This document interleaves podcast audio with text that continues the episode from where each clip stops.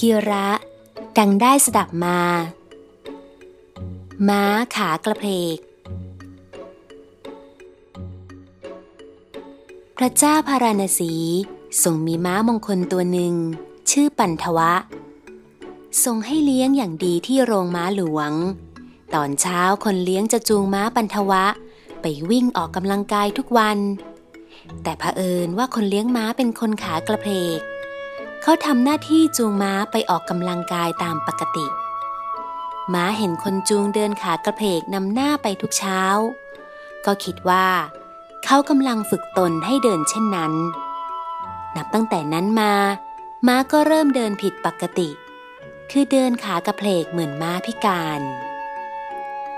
วันหนึ่ง พระเจ้าพาราณสีเสด็จไปทรงม้าปันทวะทรงเห็นความผิดปกติในม้า คือวิ่งไม่ตรงและไม่เรียบเหมือนอย่างเคย ทรงพิจารณาเห็นว่า ม้าขากระเพลกไป ถามใครก็ไม่รู้เรื่อง จึงเสด็จเข้าไปในวัง แล้วมีรับสั่งให้หมอหลวงไปดูอาการ หมอหลวงไปตรวจดูแล้ว ก็ไม่พบโรคอะไรในตัวม้า จึงกลับมากราบบังคมทูลให้ทรงทราบ พระราชาจึงทรงรับสั่ง ให้หาอำมาตย์ที่ปรึกษา ผู้เป็นราชบัณฑิตประจำราชสำนักมาเข้าเฝ้า แล้วตรัสสั่งว่า เออ นี่ท่านอำมาตย์ช่วยไปดูที ว่าทำไมม้าปันทวะจึงเดินขากระเพก หมอหลวงไปตรวจดูแล้วก็หาสาเหตุไม่พบอำมาตย์จึงไปที่โรงม้าหลวง คอยสังเกตดูอาการของม้าอยู่สองสามวัน ก็ทราบสาเหตุแห่งความผิดปกติของม้า จึงเข้าเฝ้ากราบบังคมทูลให้ทรงทราบ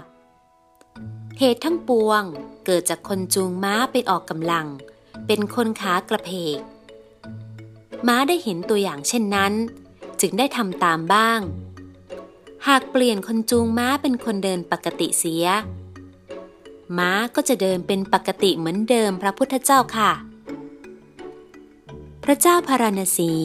ทรงรับสั่งให้เปลี่ยนคนจูงม้าใหม่ ไม่ช้า ม้าปันทวะ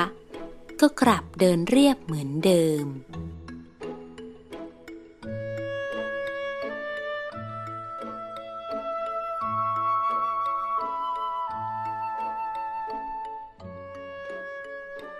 ท่านผู้ฟังคะ ไม่ว่าคนหรือสัตว์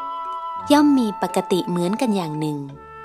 คือชอบทำตามผู้นำโดยเฉพาะเด็กๆ เขาจะมองดูผู้ใหญ่และทำตามลำพังแค่สอนให้ทำอย่างนั้นอย่างนี้ เขาจะอิดออดและไม่อยากทำแต่ถ้าคนที่เขาใกล้ชิด เช่น พ่อ แม่ พี่ ปู่ย่าตายาย ครูอาจารย์ ตลอดจนพี่เลี้ยงทำอะไรให้เขาเห็น ไม่ว่าดี หรือไม่ดี ถูกหรือไม่ถูก